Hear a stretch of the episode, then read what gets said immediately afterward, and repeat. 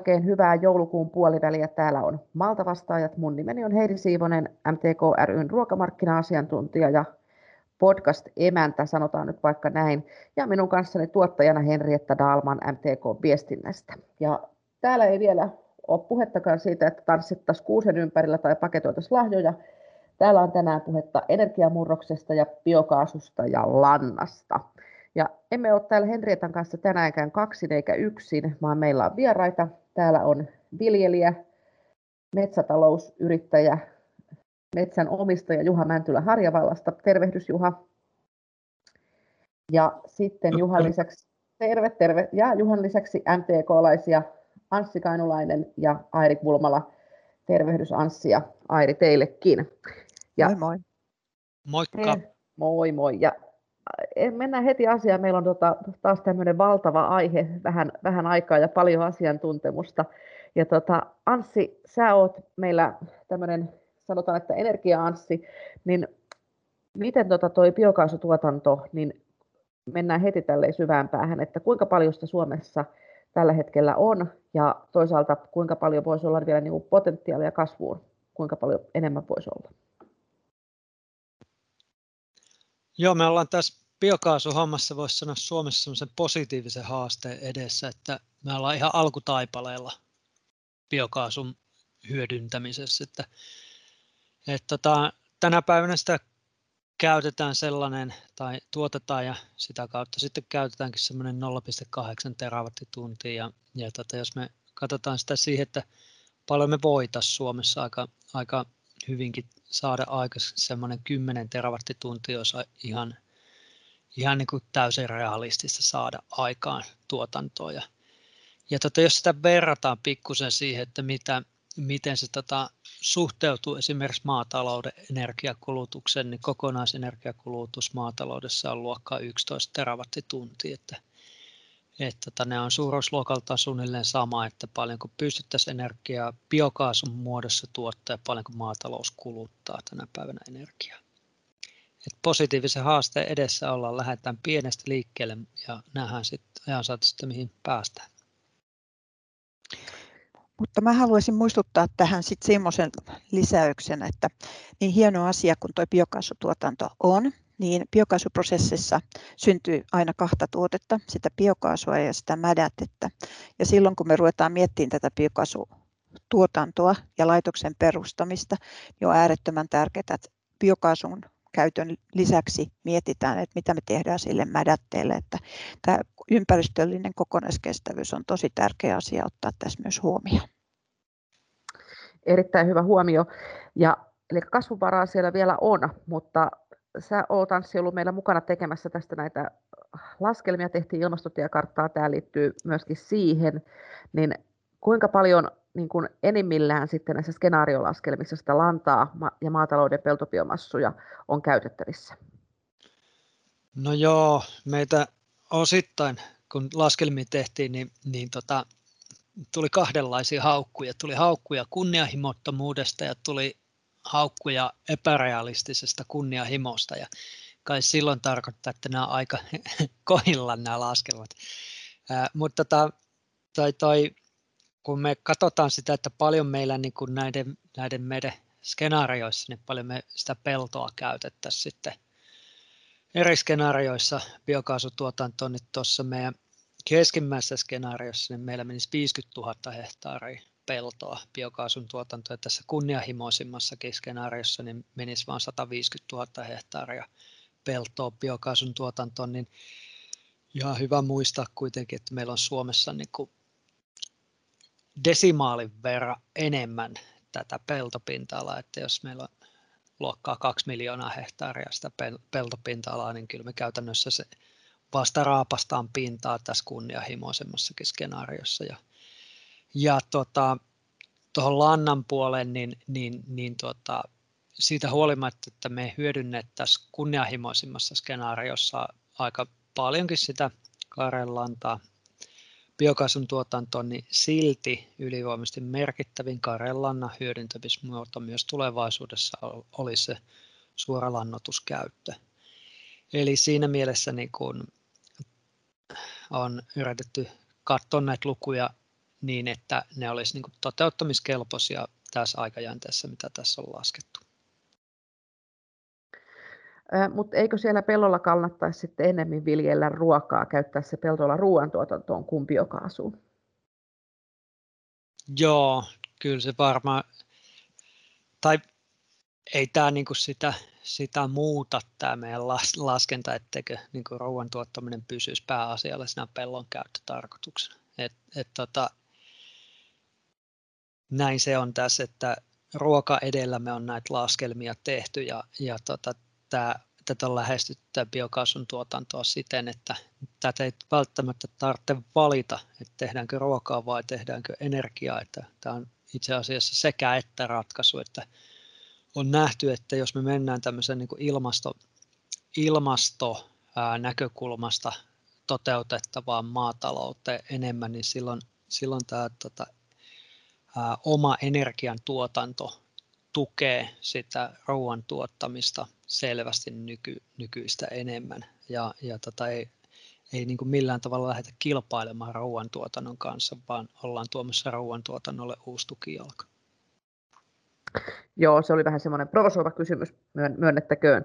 Ja vaikka tänään puhutaan tästä biokaasusta, niin kerro Anssi vielä vähän siitä, että aurinkoenergiasta, nyt kun katsoo tätä kieltämättä ei kovin aurinkoista vuoden lopun iltapäivää, niin vaihtoehdolta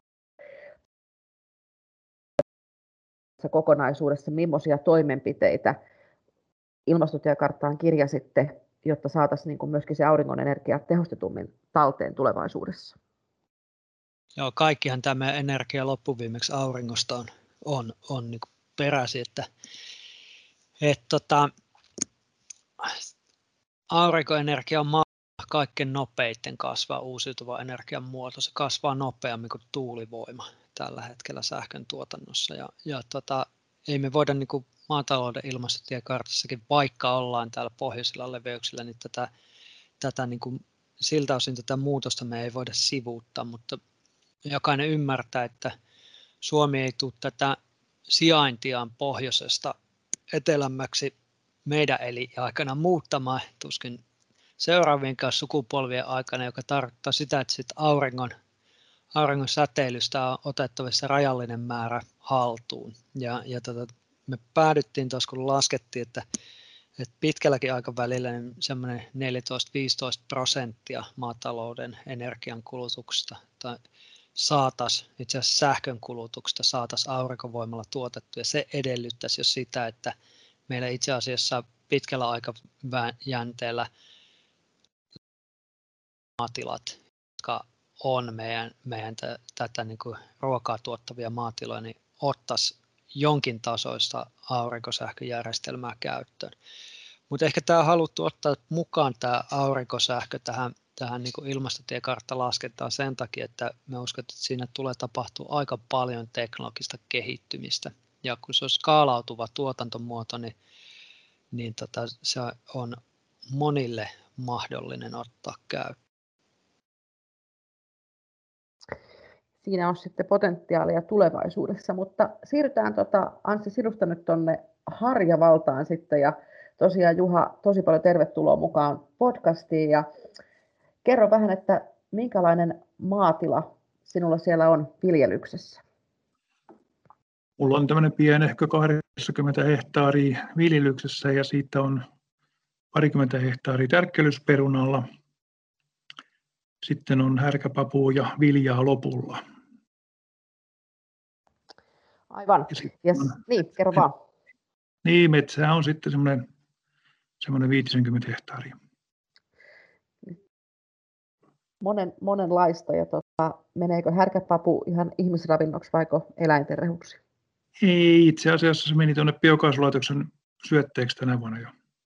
No niin, eli näin näinpä ihan asian äärellä. Ja sitten sen lisäksi sä oot tässä sen takia vieraana tänään, mikä on tosi mielenkiintoista, että teillä on tulossa sinne biokaasulaitos ja pellettitehdas, niin kerro vähän tästä projektista, että se oli useamman viljelijän yhteinen hanke, niin minkälainen laitos sinne on teille tulossa? Joo, tosiaan tämä on, tämä on meidän kolme viljelijän yhteis, yhteisprojekti tässä ja, ja tuo, tänne tulee kolmelinjainen pellettilaitos, yhteispellettimäärä on 50 000 tonnia silloin, kun se täysi, toimii täysillä. Ja biokaasulaitoksen kapasiteetti on semmoinen alkuvaiheessa semmoinen 14 gigaa, ja se nousee varmaan siihen 30 gigaan sitten, kun se toimii täysillä. Että nämä ei ole mitään kauhean pieni, tai kauhean pieni laitos. Ja biokaasulaitoksen syötteenä käytetään vallan pellosta, pellosta tulevaa tavaraa, eli sieltä tosiaan tämä härkäpapu käy, maissi, ruisvehnä, eli mikä antaa mahdollisimman suuren kuiva-ainesadon. Me ei olla lainkaan niin kuin, ottamassa niin kuin mitään ainakaan ensi, ensivaiheessa tähän käyttöön syötteenä.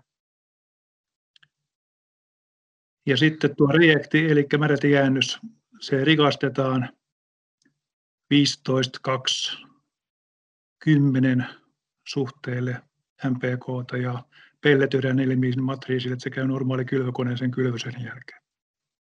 Tämmöinen on niin lyhykäisyydessä tämä homma. Joo, no tästä voisi varmaan tehdä oma jaksonsa sitten, että kuinka se tekniikka siellä toimii ja miten, miten, miten muuten tota, sitten siellä pelletit, pelletit pyörii ja pelletöityy. Mutta miten, tota, miten, miten tota, tämän, mihin tämä ravinnekierto perustuu, varsinkin nyt kun teillä ei niin kuin, ole sitten tätä, ota vastaan jätettä? No, tämä perustuu just niin kuin sanoin, että meillä on peltokasvisyötteet. Tämä, syöte, tämä lähti alun perin siinä, koska, koska EU vaati vähän tätä viher, viherryttämisjuttuun, että pitää olla vähintään kolme kasvia kasviviljelytilalla. Ja tuo, sitten siihen tuli semmoinen, että siellä on se viidestä kymmeneen hehtaarin joku ylimääräinen kasvi, mitä ei välttämättä haluta viljellä viljelykierronkaan takia, niin silloin ajateltiin, että siinä on se potentiaali meille tähän biokaasulaitokseen tämän kolmannen kasvin siivellä, tai se olisi se kasvi, mitä, mikä otettaisiin syötteeksi tänne biokaasulaitokseen. Saanko mä kysyä Juha väliin sulta, että mitä, no. kasveja, mitä viljelykasveja sinne tarjottiin? Minkälaisia? No, tänä vuonna tuli oikeastaan siinä, kun tämä oli tämä jälkiversio niin voimakasta, niin tänne tarvittiin oikeastaan ihan mitä vaan. Vehnää pääasiassa, semmoista ylimääräistä, mitä me ei ollut niin kuin suunniteltu, että vehnää tuli ihan puituna, jyvänä, ja sitten sillä, että me korjattiin se, korjattiin se niin kuin, niin kuin ajosilppurilla. Okei, mä sen verran vielä, että tämä on tosi hyvä, että tänne Etelä-Suomeen tulee tämmöisiä myös ihan kasvimassaa käyttäviä laitoksia, koska esimerkiksi ihan Nurmelle meillä olisi paljon paljon niin kuin käyttöä niin kuin vaikka vesiensuojelunkin näkökulmasta tai sitten toi maan, maan kasvukunnon parantamisen näkökulmasta ja ylipäätään viljelykiertojen monipuolistamisen näkökulmasta. Ja, mutta erityisesti noissa nurmissa on se ongelma, kun ei meillä ole mitään käyttöä, kun meillä on niin vähän niitä nurmia syöviä eläimiä. Niin sen no, takia sitten, sitten yritetään, tota, niin tämä on tosi hyvä, että tulee tämmöisiä niin kuin teidän tapaisia laitoksia. Te ette ota ilmeisesti lantaa sinne ollenkaan, esimerkiksi kuivalantaa, mikä ilmeisesti kävisi sinne prosessiin sinänsä kyllä. Joo, meillähän on, ei oteta lantaa ja sitten laktoosi on paikallinen meiri on tarjonnut laktoosia, meillä ei, ei me oteta sitäkään. Siinä on yksi toinen pointti, mikä, mikä, tossa, mikä oli, että me lähdettiin tällä systeemillä, me ei tarvita ympäristölupaa tällä laitoksella, kun me emme ole jätteenkäsittelylaitos. Just joo, tuo on ihan mielenkiintoinen. Tuolla maailmallahan pidetään yhtenä hyvin mielenkiintoisena syötteenä ja kerätään tota isoltakin alueelta näistä pika, pikakahvilo, pikakahviloista, pikakahvipaikoista. Nämä kahvin porot on kuulemma tosi hyviä bioenergia-raaka-aineita. Joo, varmasti, varmasti onkin. En, en epäile se yhtään, mutta tosiaan tämä Suomen lainsäädäntö on, että heti jos jäte, ruvetaan jätteitä käsittelemään, joka tässä tapauksessa, niin kuin se kahvipuro olisi jäte, niin se on heti ympäristöluvanvarainen toimenpide sitten tai laitos. Juuri näin. Tässä tuli hyvin niin kuin monta monessa, että huomioitavia asioita, niin kuin just se, että, että tarvitaan, pitää miettiä, että onko laitos jätteen käsittelylaitos vai sitten vaan, vai tarviiko tällaista luvitusta. Ja esimerkiksi tämmöinen, että jos sinne kahviloista kerättäisiin puruja, mikä sinänsä olisi järkevää, niin tarvitaan taas ihan uutta lupaprosessia. Ja Minkälainen, tota, Juha, miten sä oot kokenut tämän, millainen projekti tämä on ollut, että jos kanssaviljelijät kuuntelee, niin miten te olette tällaiseen päätyneet, miten saattaisi mukaan tähän, tähän kimppaan, minkälaiselle tilalle tai minkälaiselle viljelijälle tämmöinen biokaasulaitoksen perustaminen tai osakkaaksi ryhtyminen voisi sopia? No se on oikeastaan, kun tämähän ei ole missään tilalla tämä laitos, se tulee ihan teollisuusalueelle.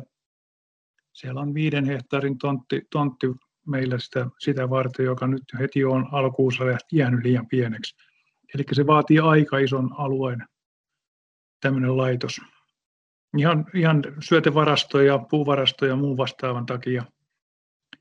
Ja tota, meidän lähti ihan siitä, että Inkisen Jouni, joka on meidän toimitusjohtaja, niin sai, se on semmoinen idearikas kaveri, niin sai yhtäkkiä päänsä, että miten tämmöinen olisi. Ja, ja sitten sitä ruvettiin siinä pohtimaan, pohtimaan ja saatiin vielä yksi kolmaskin kaveri siihen mukaan ja pähkälti ja nyt ollaan sitten, me saatiin tähän 2,7 miljoonaa valtion avustusta ja, ja toi, toi, tämä, jos vanhoja voi muistella, niin tämä BioGTS, jonka tiedätte Jyväskylässä, mikä meni se konkurssiin, niin se kyllä pisti biokaasulaisten rahahanat kiinni vähäksi aikaa ihan totaalisesti, että, että sen, niiden rahoitusten kanssa taisteltiin tosi pitkään ennen kuin ne saatiin, saatiin sitten kuntoon. Millaista tota, no, niin varastoitteko te kaikki ne syötteet teidän tontilla vai varastoiko ne tuottajat myös osan itse ja tuodaan pitkin vuotta, koska korjuaikahan on kuitenkin suht lyhyt vaan ja, ja sitten toisaalta, että sit kun teidän laitos joskus niin toimii, niin te itse varastoida tosi pitkälle myös ne tuotteet, mitä sieltä tulee vai miten te olette tätä miettineet? Tällä hetkellä me, me ollaan varattu, me, me syötteet nyt kun se käynnistyy, käynnistyy tuosta kevät-talvella se laitos, niin tuo meillä on kyllä sitten syöte ensi kesän ylitte valmiina varastossa. Ja tullaan jatkossa pääosin varastoimaan omalla tontilla syötä. Koska silloin me rejektivedet, mitä siitä tulee siitä syötteestä, niin pystytään, pystytään niin kuin hanskaamaan. Miten Juha tämmöisen laitoksen kannattavuus? Sehän on aina on hienoa, että kaikkea tehdään ja kaikki käytetään järkevästi hyödyksi, mutta miten tämä niin kirstussa kilisee niin sanotusti, onko toistaiseksi vielä ollut pelkkää menopuolta? Toistaiseksi pelkkää menopuolta, mutta sanotaan niin, että sen jälkeen, kun biokaasu saadaan liikennekäyttöön, niin se tuottaa, mutta niin kauan kun se joudutaan myymään johonkin muualle, niin se on siinä plus miinus nolla, eli tuotto täytyy ottaa jostain muualta, niin kuin me otetaan se pelletistä. Ja tuosta syötte, syötteestä tehdystä, tai siis reaktista tehdystä lannoitteesta. Kyllä. Miten kuluttajat... Niin, LNG, LNG-hinta on tällä hetkellä niin, niin alhainen, että, tuo, että toi biokaasun sinne myynti on täysin kannattamatonta teollisuuteen. Miten, miten te aiotte tämän biokaasun käyttää tai hyödyntää tai no, prosessoida? Jos, jos mietitte, että meillä on siinä kolmelinjainen pellettilaitos, joka käyttää käydessään 1,8 megaa tunnissa sähköä, niin me jauhetaan se koko kaasu sähköksi.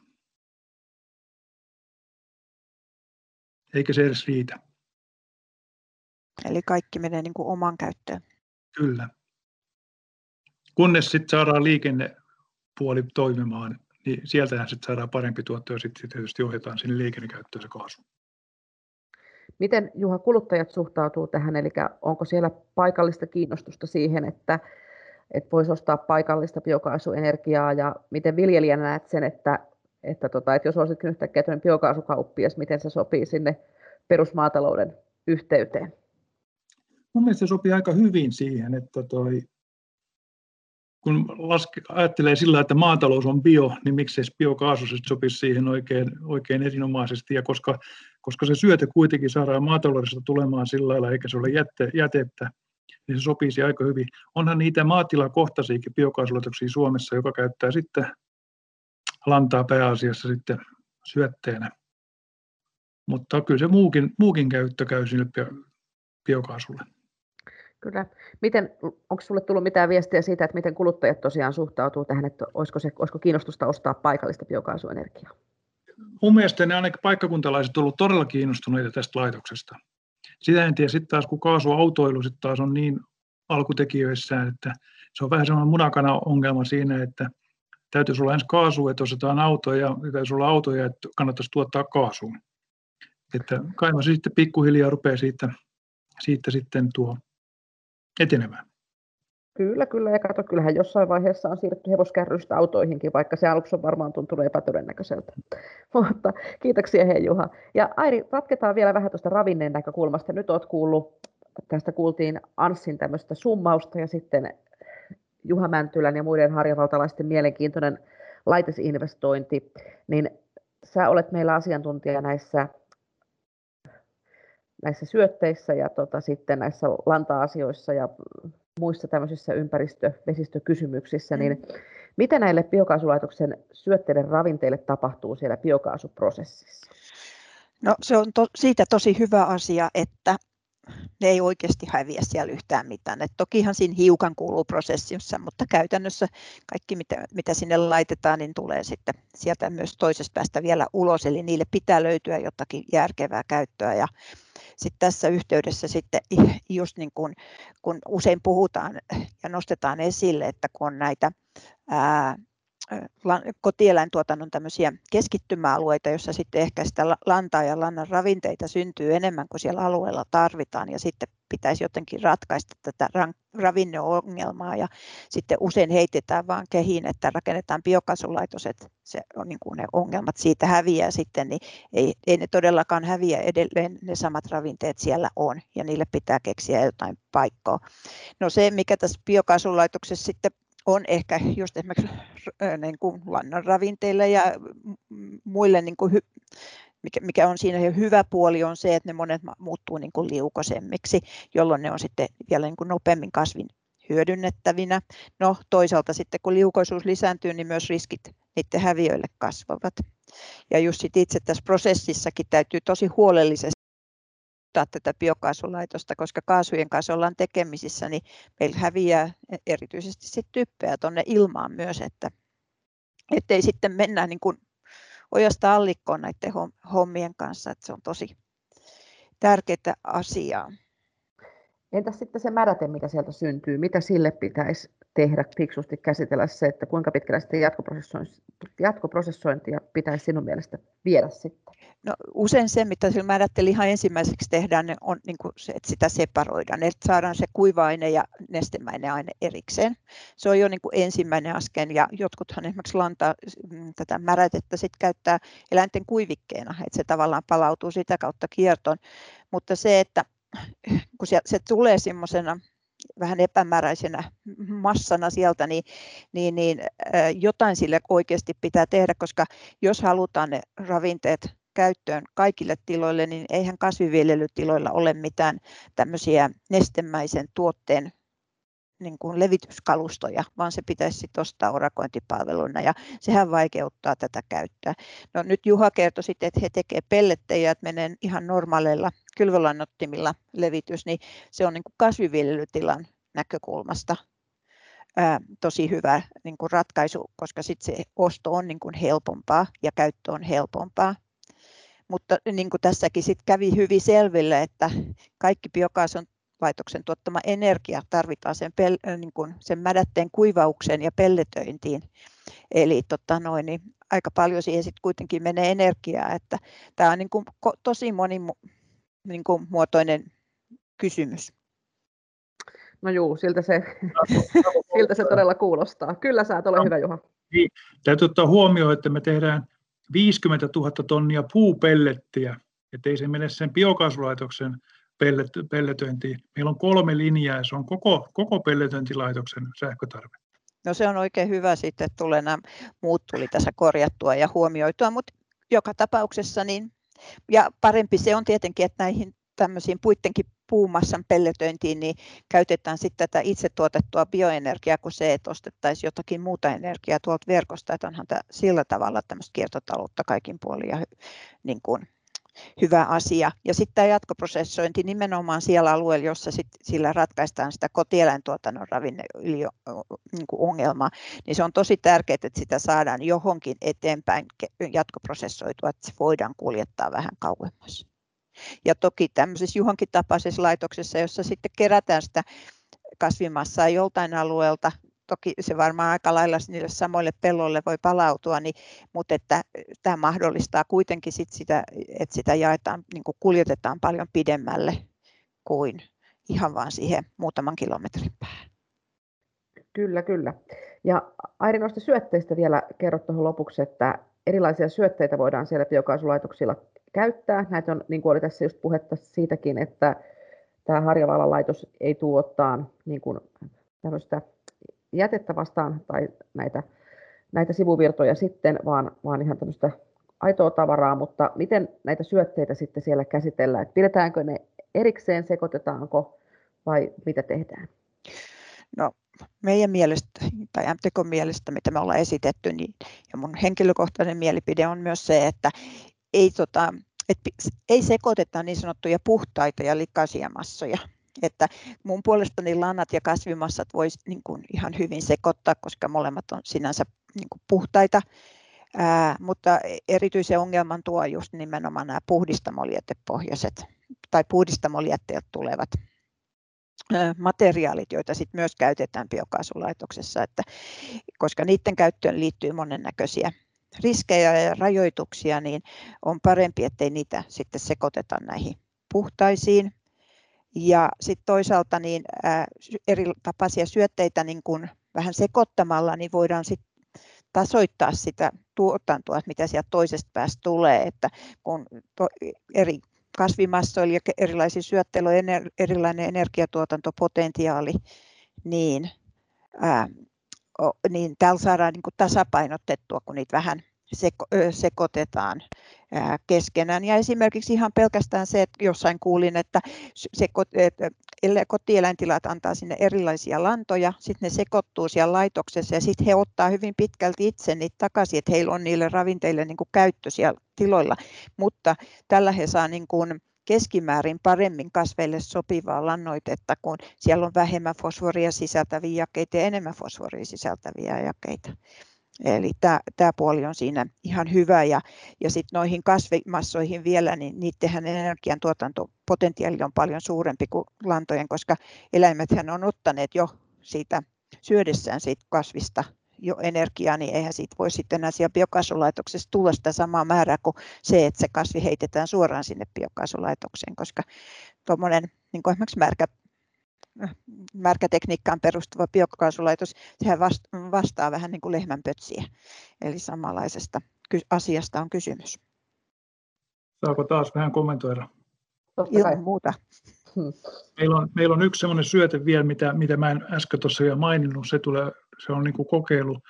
Metsäteollisuus on tehnyt sillä kokeita 80-luvulla ja toi, sitä ei silloin käytetty, koska biokaasusta ei silloin niin kauheasti kuorita. Eli kun me tehdään pellettiä, niin se kuu, puu kuoritaan.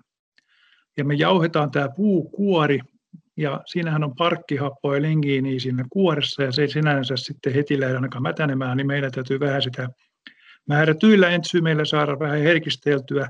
Se on noin puolen vuoden prosessi ennen kuin se voidaan pistää biokaasulaitokseen, ja sen kaasutuotanto on todella hyvä sen jälkeen. Eli myös tämmöinen metsäinen aspekti tässä biokaasun tuottamisessa, ei vaan sitä pellolta tulevaa tavaraa. Anssi, kuuntelit tässä nyt sitten tämmöisen keissiesimerkin tuolta Harjavallasta ja sitten vähän tämmöistä ravinne, ravinnepuhetta myöskin, niin miten jos nyt sitten viljelijä, viljelijäporukat, joku muu maaseutuyrittäjä kiinnostuu siitä, että alkaisinko biokaasutehtailijaksi, niin millä tavalla tällä hetkellä tuetaan tällaisia energiahankintoja, kuten biokaasulaitoksia tai sitten vaikkapa aurinkoenergiaa, jos siellä navetan katolla olisi tilaa parille paneelille.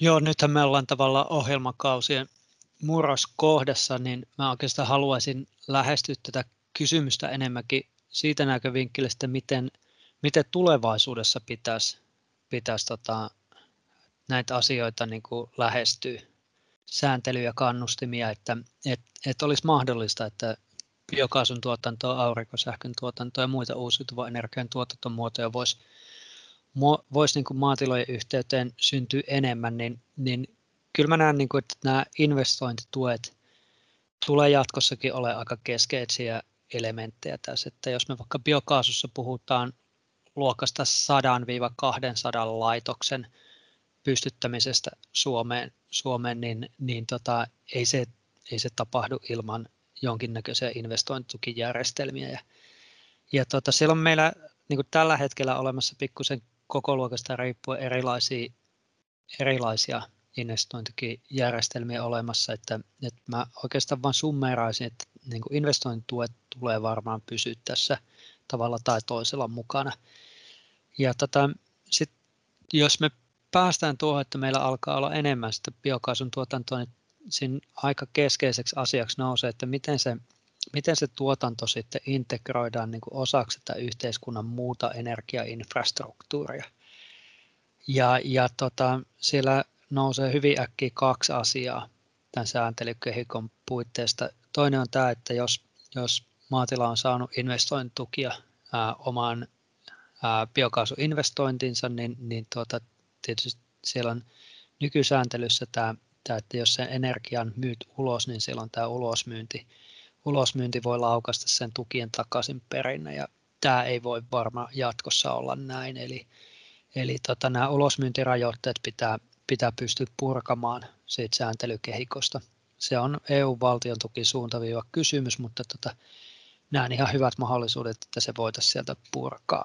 Ja, ja tota, sitten toinen ehkä, mihin Juhakin tuossa viittasi, niin oli, että jos biokaasu saadaan osaksi, osaksi niin kuin kiinteämmäksi osaksi meidän liikenne, liikennesysteemiä, niin silloin siellä nousee tämä, tämä niin kuin biokaasun sisällyttäminen jakeluvelvoitteeseen keskeiseksi sääntelykeinoksi. Ja, ja tota, nämä, on niin kuin, nämä on osa sitä kehitystä, millä biokaasusta tulisi tavallaan in, integroidumpi osa ihan tavallista energiantuotantoa kuin mitä se tällä hetkellä on. Että noi olisi niinku niitä askeleita, mitkä on varmaan tarpeen ottaa.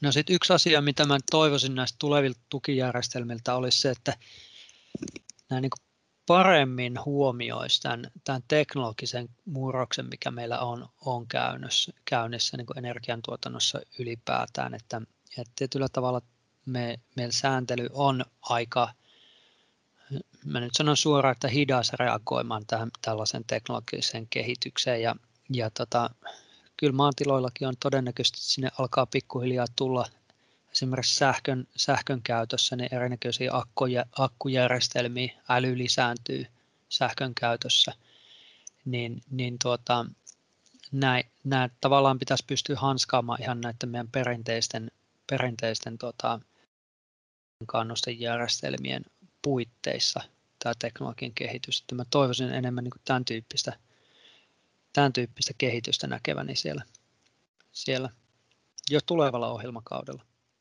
No Janssi on tosi tärkeitä niin kuin pointteja, mutta et just niin kuin, ja investointitukihan on tämmöinen kertaluontoinen tavallaan ja, ja, ja sillä tavalla, että niin kuin, niin kuin jotenkin semmoinen vähän niin kuin vakaampi asia, mutta sitten kun mietitään näitä tuotantotukia, niin ne on niin kuin tosi vaikeita.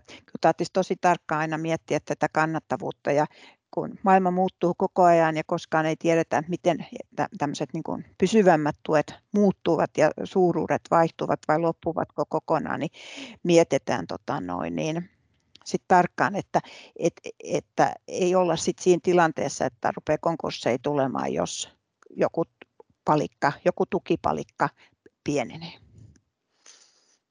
Juuri näin, eli kysymys on myöskin tämmöisestä poliittisesta päätöksenteosta ja suuntaviivoista sen lisäksi, mitä viljelijät ja yrittäjät tekevät.